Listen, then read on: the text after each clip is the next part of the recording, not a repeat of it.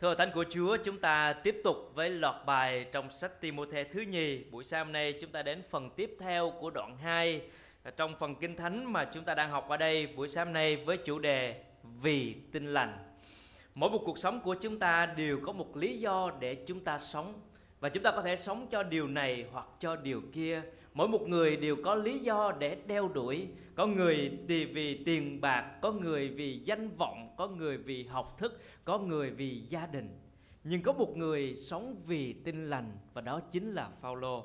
Và trong phần kinh thánh này là một phần kinh thánh tiếp tục để khích lệ Timôthê, người con yêu dấu của mình, thì Phaolô nói về một đời sống vì tin lành và chúng ta nhìn thấy từ câu 6 của đoạn 1 trở đi cho đến phần Kinh Thánh buổi sáng hôm nay chúng ta đang theo dõi toàn bộ là những lời khích lệ, thôi thúc, dục giả và nâng đỡ Timôthê bởi vì một bối cảnh rất là khó khăn và thách thức của Timôthê và cơ đốc giáo nói chung. Chúng ta có ba điều để cùng học với nhau buổi sáng hôm nay. Điều thứ nhất, trọng tâm của tin lành câu số 8 Hãy nhớ rằng Đức Chúa Jesus thuộc dòng dõi David, Ngài đã sống lại từ cõi chết như tin lành mà ta rao giảng. Ở trong phần phần kinh thánh này thì Phaolô đang nói ở phía trước đó là phải nhờ ân điển của Chúa và làm cho mình mạnh mẽ. Rồi ông nói rằng hãy cùng ta để chịu khổ trong tin lành của Chúa. Và bây giờ để tiếp tục làm điều đó, Phaolô nhắc Timôthê hãy nhớ rằng Hãy nhớ điều gì? Hãy nhớ về trọng tâm của tin lành, đó chính là Đức Chúa Giêsu Christ. Phải chăng Timôthê sau nhiều năm tháng hầu việc Chúa, bây giờ ông quên luôn cả Chúa Giêsu mà Phaolô phải nhắc đến? Không phải điều đó ạ. À. Không phải vì Timôthê quên Chúa Giêsu mà Phaolô phải nhắc, nhưng mà Phaolô đang nói với Timôthê rằng hãy nhớ về trọng tâm của tin lành đó là đấng Christ Giêsu là Chúa Giêsu Christ nhớ điều gì nhớ rằng ngài thuộc dòng dõi David Nhớ rằng Ngài đã sống lại từ cõi chết. Hai điều này có ý nghĩa gì đối với Timôthê trong bối cảnh đó? Ngài thuộc về dòng dõi David là nói về nhân tánh của Ngài, nói về xuất thân của Ngài, nói về thân vị và vai trò của Chúa trong con người. Ngài thuộc về một dòng dõi, Ngài có nhân tính rõ ràng. Và điều đó ích lợi gì cho Timothy? Đó là Ngài sống một cuộc đời trọn vẹn với con người trọn vẹn để có thể cảm thông và hiểu được mỗi sự khốn khó và thách thức mà một cuộc đời đang trải qua. Timôthê cần sự cảm thông đó từ Chúa Giêsu. Điều nhớ thứ hai mà Phaolô nói với Timôthê đó là hãy nhớ rằng Ngài đã sống lại từ cõi chết.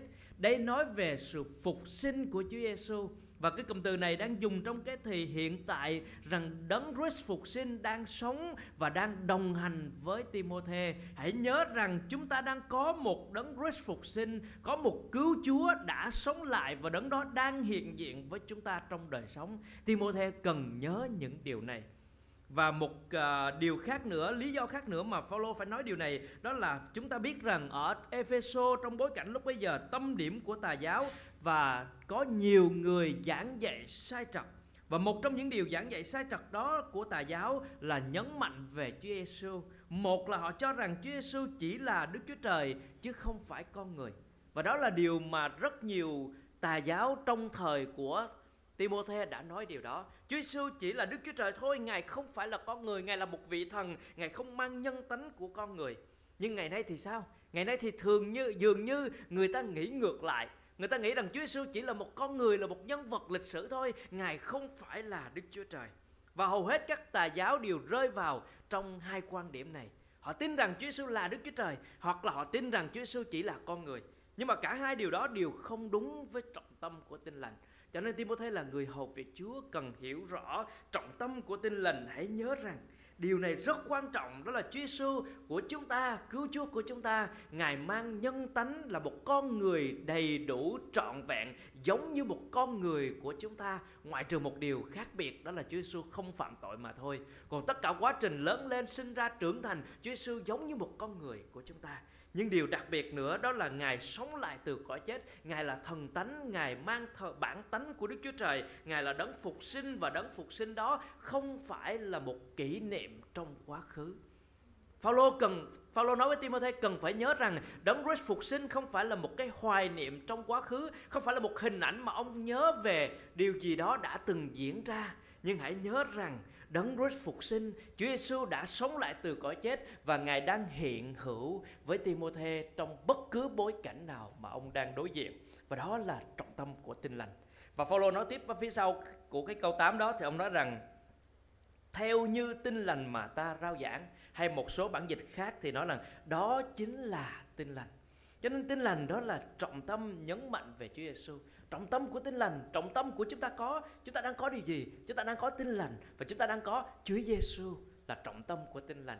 Ngài là cứu Chúa chúng ta, Ngài là Ngài là mang nhân tính trọn vẹn để hiểu về một cuộc đời của một con người cảm thông với tất cả những gì chúng ta trải qua trong cuộc sống hiện tại này. Với Timôthê đó là sự thách thức của chức vụ, với Timôthê đó là áp lực của tà giáo, với Timôthê đó là khó khăn của tuổi trẻ. Còn với chúng ta, khó khăn gì, áp lực gì, thách thức gì chúng ta đang đối diện. Hãy nhớ rằng Chúa Giêsu của chúng ta mang nhân tính trọn vẹn Ngài hiểu được những khó khăn, thách thức trong bối cảnh mà chúng ta đang sống. Ngài cảm thông với điều đó và cũng hãy nhớ rằng Ngài là đấng đã sống lại từ cõi chết. Đấng quyền năng phục sinh đang sống, đang hiện diện, đang ở với chúng ta. Lúc nãy người dẫn chương trình có nói rằng điều quan trọng không phải là chúng ta đang ở trong hoàn cảnh nào và điều quan trọng là có ai ở với chúng ta trong những hoàn cảnh mà chúng ta đang đối diện và đó chính là chúng ta có đấng Christ phục sinh đang ở với chúng ta trong những hoàn cảnh mà chúng ta đang đối diện. Cho nên trọng tâm của tin lành là phải luôn luôn nhớ điều này. Đó là Chúa Jesus Christ. Ngài là cứu Chúa chúng ta. Ngài có nhân tính và thần tính. Thiếu một trong hai điều này thì đó là tin không lành. Đó không còn là tin lành nữa. Cho nên xin khích lệ chỗ thánh của Chúa chúng ta nhớ rằng chúng ta đang theo tin lành, chúng ta đang sống vì tin lành, chúng ta có trọng tâm của tin lành. Khi chúng ta có tin lành có nghĩa là chúng ta có trọng tâm của tin lành là cứu Chúa Giêsu của chúng ta. Ngài mang nhân tánh trọn vẹn và thần tánh trọn vẹn, cảm thông với chúng ta và đấng quyền năng thêm sức đồng hành với chúng ta trong hành trình chúng ta theo Chúa. Điều này khích lệ cho Timôthê ngày xưa và khích lệ nâng đỡ chúng ta trong bối cảnh mà chúng ta đang sống hoặc trong thách thức mà chúng ta đối diện. Điều thứ hai chúng ta cùng học với nhau buổi sáng nay đó là sống vì tin lành. Chúng ta nói về điều mà Phaolô đang nói, ông sống vì tin lành, câu số 9 số 10.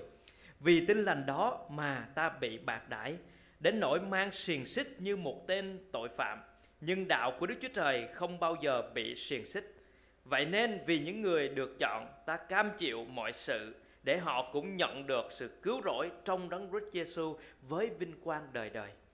Phaolô nói gì? Vì tin lành đó, vì điều mà ông đã nói phía trước trong câu 8 đó, và ông nói rằng đó là tin lành và vì tin lành đó mà ta bị bạc đãi. Vì sao vì tin lành mà Phaolô phải bị bạc đãi? Vì ông rao giảng về một đấng Christ có nhân tính và thần tính trọn vẹn. Đấng Christ đó đã sống lại từ cõi chết. Và khi rao giảng điều này thì sao?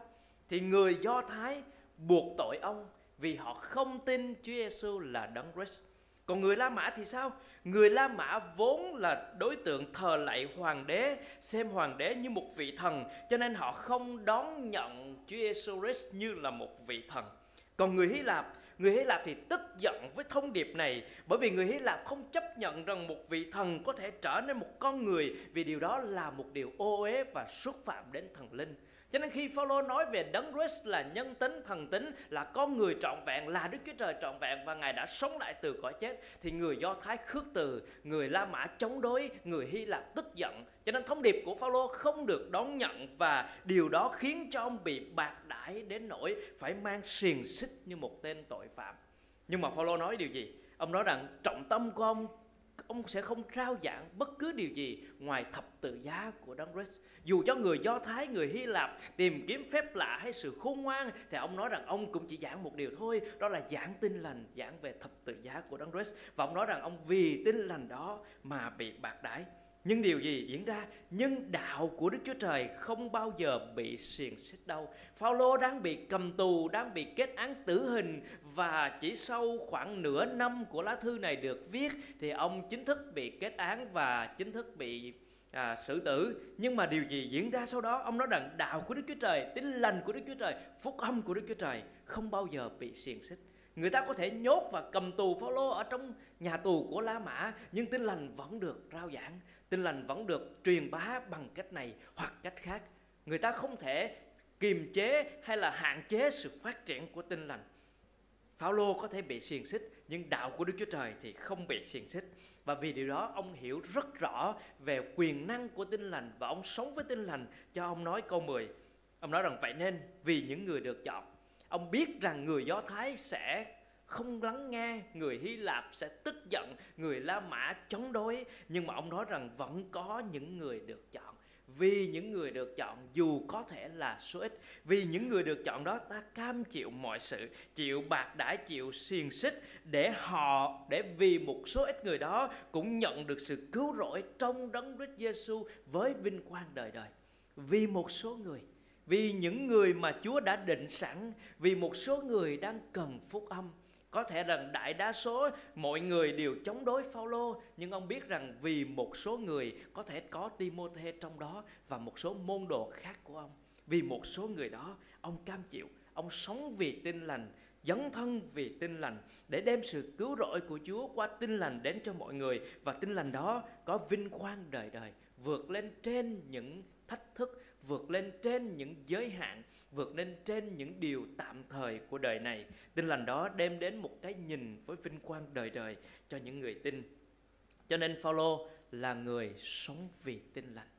Cả một cuộc đời của ông với một phương châm đó là sống là đấng Christ, còn chết là ích lợi. Cho nên toàn bộ cuộc đời của Phaolô chỉ vì tin lành mà thôi. Và điều đó có thôi thúc chúng ta buổi sáng hôm nay hay không? Ở trong những sứ mạng mà Chúa giao sống phúc âm ảnh hưởng cộng đồng ở trong đời sống từng người của chúng ta phải biết rằng có thể việc rao giảng tin lành vẫn có nhiều thách thức và khó khăn có thể đôi khi chúng ta vẫn gặp những đối tượng như là người Do Thái, như là người Hy Lạp hay là như là người La Mã. Nhưng mà Phaolô có một cái quyết tâm rất lớn vì những người được chọn. Vẫn còn rất nhiều người được chọn đang ở bên ngoài kia. Vẫn còn rất nhiều người mà Chúa định sẵn cho họ trong sự cứu rỗi. Giống như gia đình của Nguyễn Gia mà chúng ta đã nghe câu chuyện vì những người được chọn đó cho nên phải trung kiên, phải đứng vững, phải chịu gian khổ để tiếp tục sống vì tin lành và rao giảng tin lành và xin Chúa khích lệ hội thánh của Chúa, của chúng ta ở đây chúng ta học theo gương của Phaolô để sống vì tin lành vì một vài người nào đó, vì một ai đó để đem phúc âm đến cho họ điều thứ ba chúng ta sẽ nói buổi sáng hôm nay, đó là hy vọng trong tin lành câu số 11 đến câu số 13 Lời này là chắc chắn, nếu chúng ta đã chết với Ngài, thì cũng sẽ sống với Ngài. Nếu chúng ta chịu gian khổ, thì sẽ cùng cai trị với Ngài. Nếu chúng ta chối bỏ Ngài, thì Ngài cũng sẽ chối bỏ chúng ta. Nếu chúng ta thất tín thì Ngài vẫn thành tín vì Ngài không thể tự chối mình được. Ở đây là một bài thánh ca được hát trong vòng hội thánh đầu tiên để bày tỏ đức tin, sự xác quyết và sự hy vọng của những người theo Chúa. Cho nên Phaolô nói rằng lời này là chắc chắn. Những lời hát này, những lời tôn vinh ca ngợi này là chắc chắn trong niềm tin cơ đốc. Cho nên ông nói rằng ông dùng chữ nếu và thì. Thật ra trong tiếng Việt của mình đôi khi mình sẽ hiểu không rõ, nhưng mà trong đây là một cách lập luận của văn chương Hy Lạp, nói về một mệnh đề có điều kiện. Cái câu đầu tiên khi diễn ra thì điều kiện còn lại của vế thứ hai sẽ được đáp ứng và hoàn thành đúng đúng như vậy. Cho nên ở đây nói rằng nếu chúng ta đã chết với ngài thì cũng sẽ sống với ngài. Hay nói cách khác đó là vì chúng ta, mệnh đề có điều kiện đầu tiên đó là vì chúng ta đã trải qua sự chết với ngài, chết về đời sống cũ với ngài đó, thì chúng ta sẽ sống lại một đời sống mới với ngài. Và đây chính là một lời hứa của hy vọng của tin lành, hy vọng của phúc âm mà chúng ta đang nắm giữ. Và hãy để ý những hy vọng này, những điều này nó không diễn ra trong đời này. Nó diễn ra ở cõi tương lai, ở trong thì tương lai cho nên những người tin Chúa phải là những người có đức tin lớn để tin về một điều sẽ chưa diễn ra dựa vào những gì Chúa Giêsu đã làm và thấy những điều Ngài đã hứa, đã hoàn tất để chúng ta biết những gì trong tương lai Chúa hứa cũng sẽ diễn ra. Cho nên chúng ta đã chết với Ngài thì chúng ta sẽ sống với Ngài. Đó là lời hứa trong tương lai. Phaolô cũng đã từng nói rằng nếu những người tin Chúa là những cơ đốc nhân hy vọng mà chỉ trong đời này thì chúng ta là những người thảm hại hơn hết vì thế giới vật chất chóng qua. Đời này sẽ kết thúc, tuổi tác của chúng ta cũng có giới hạn. Công nghệ hiện đại, khoa học tiên tiến rồi cuối cùng cũng sẽ dừng lại. Và thế giới này chỉ tạm thời mà thôi cho nên hy vọng trong tin lành đó là hướng về cõi đời đời hy vọng với tương lai về những điều mà Chúa sẽ ban cho tiếp tục câu 12 nếu chúng ta chịu gian khổ thì sẽ cùng cai trị với Ngài một phần thưởng của chức vụ có lẽ rằng ai đi làm cũng mong đợi sẽ đến một lúc nào đó mình được tăng lương thăng chức. À, từ một nhân viên có thể lên trưởng phòng cấp quản lý à, giám đốc khu vực hay là gì đó lên lên lên nữa thì ở đây là những người theo Chúa, chúng ta có chức vụ, thưa anh chị em. Không biết là trong hội thánh chúng ta đang có chức vụ gì, nhưng mà đến một ngày cuối cùng, chính Chúa sẽ ban cho chúng ta chức vụ để cùng cai trị với Ngài. Đây là phần thưởng của tương lai. Vinh dự lắm. Nhưng mà mệnh đề có điều kiện, nó phải có phía trước diễn ra. Đó là nếu chúng ta chịu gian khổ, nếu chúng ta cùng chịu gian khổ với Ngài, đó là lý do vì sao Phaolô tự hào khi chịu khổ, mà lại mời Timôthê chịu khổ. Ngày hôm nay chúng ta đang kêu gọi nhân sự học việc Chúa hay là kêu gọi nhiều người bước vào trong cánh đồng. Nhưng mà chúng ta cũng không có giống như Phaolô đó là hãy chuẩn bị sẵn sàng để chịu gian khổ, đúng không ạ? Chúng ta có nói về gian khổ nhưng chúng ta nói về phước hạnh. Nhưng Phaolô rất là thẳng thắn và Chúa Giêsu cũng đã từng làm điều đó khi gọi, chiêu mộ những người theo ngài. Ngài nói rằng, hãy phát thập tự giá mà theo ta. Phaolô nói rằng, hãy cùng ta để chịu khổ. Và ở đây thì lời Chúa hứa với chúng ta rằng, nếu chúng ta chịu gian khổ thì sẽ cùng cai trị với ngài. Vinh hạnh lắm phước hạnh lắm. Và trong Roma thì nói rằng hãy nhớ rằng hãy biết rằng những điều chúng ta đang chịu khổ hay là những gian khó chúng ta đang chịu không đáng để so sánh với vinh quang tương lai sẽ diễn ra cho chúng ta. Cho nên dù là những người đang học việc Chúa chuyên biệt trọn thời gian hay là dù những dù chúng ta là một tín hữu đi theo Chúa thì trong những cái khốn khó, những cái thách thức, những cái gian khổ mà chúng ta đang chịu, hãy vui mừng vì đó là lúc chúng ta đang dự phần trong sự thương khó của Chúa Giêsu và Ngài không quên những điều đó đâu. Ngài nhớ hết những khoảnh khắc gian khổ, khó khăn, khó nhọc, tranh đấu của chúng ta trong hành trình theo Chúa và Ngài nói rằng chúng ta sẽ cùng cai trị với Ngài. Cho nên xin Chúa cho hy vọng trong tin lành sẽ khích lệ thôi thúc chúng ta để chúng ta mạnh mẽ giống như Timothée được mạnh mẽ khi nhận lấy những lời này. Và một vế còn lại nữa đó là nếu chúng ta chối bỏ Ngài thì Ngài cũng sẽ chối bỏ chúng ta. Điều này nói về đời sống đức tin thật của một người theo Chúa.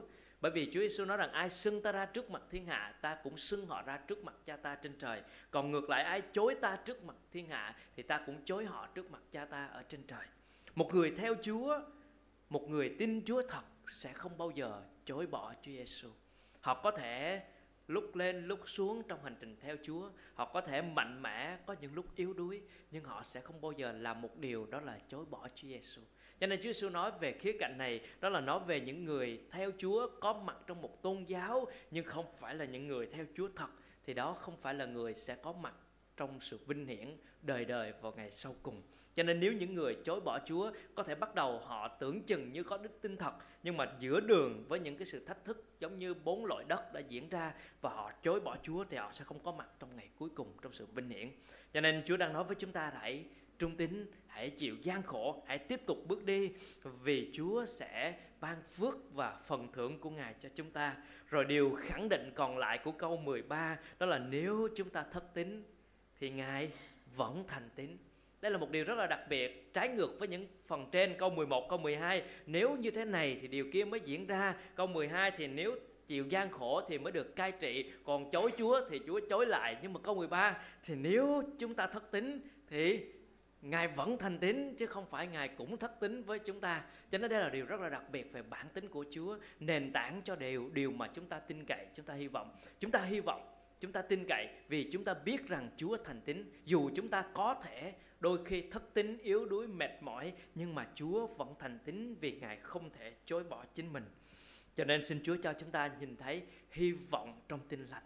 Những người chúng ta đang theo tin lành đang biết rằng trọng tâm của tin lành sống vì tin lành thì chúng ta cũng có hy vọng trong tin lành. Để chúng ta sẽ học theo Chúa, học theo hình ảnh của Chúa, học theo Phaolô để tiếp tục bước đi và sống đẹp lòng Chúa. Và chúng ta sẽ được nhắc nhở buổi sáng nay vì tin lành Chúa trao, hãy tiếp tục truyền rao. Vì tin lành Chúa trao, hãy tiếp tục truyền rao. Phaolô đã nhận lãnh tin lành đó và ông làm công tác truyền rao. Ông khích lệ Timôthê hãy vì tin lành đó, vì tin lành Chúa đã trao đó, hãy tiếp tục truyền rao, giảng rao cho những người khác. Xin Chúa nâng đỡ khích lệ mỗi một con cái Chúa. Chúng ta trở lại với trọng tâm của tin lành đó là Chúa Giêsu của chúng ta. Để chúng ta có thể sống vì tin lành, hãy luôn luôn nhớ về Chúa Giêsu. Hãy luôn luôn nghĩ đến Chúa Giêsu. Hãy luôn luôn đến gần với Chúa Giêsu. Ngài là một con người trọn vẹn. Ngài cảm thông hết tất cả những khó khăn, khó nhọc của chúng ta trong hành trình theo Chúa và Ngài là một Đức Chúa Trời trọn vẹn khi Ngài sống lại từ cõi chết, Ngài ban quyền năng ở với chúng ta và Ngài nói ta ở với các con luôn cho đến tận thế. Cho nên chúng ta sẽ không lo lắng vì khi sống vì tin lành, chúng ta sẽ không thối lui mệt mỏi thất vọng khi sống vì tin lành vì chúng ta có Chúa Giêsu của chúng ta. Vì tin lành Chúa trao, hãy tiếp tục truyền rao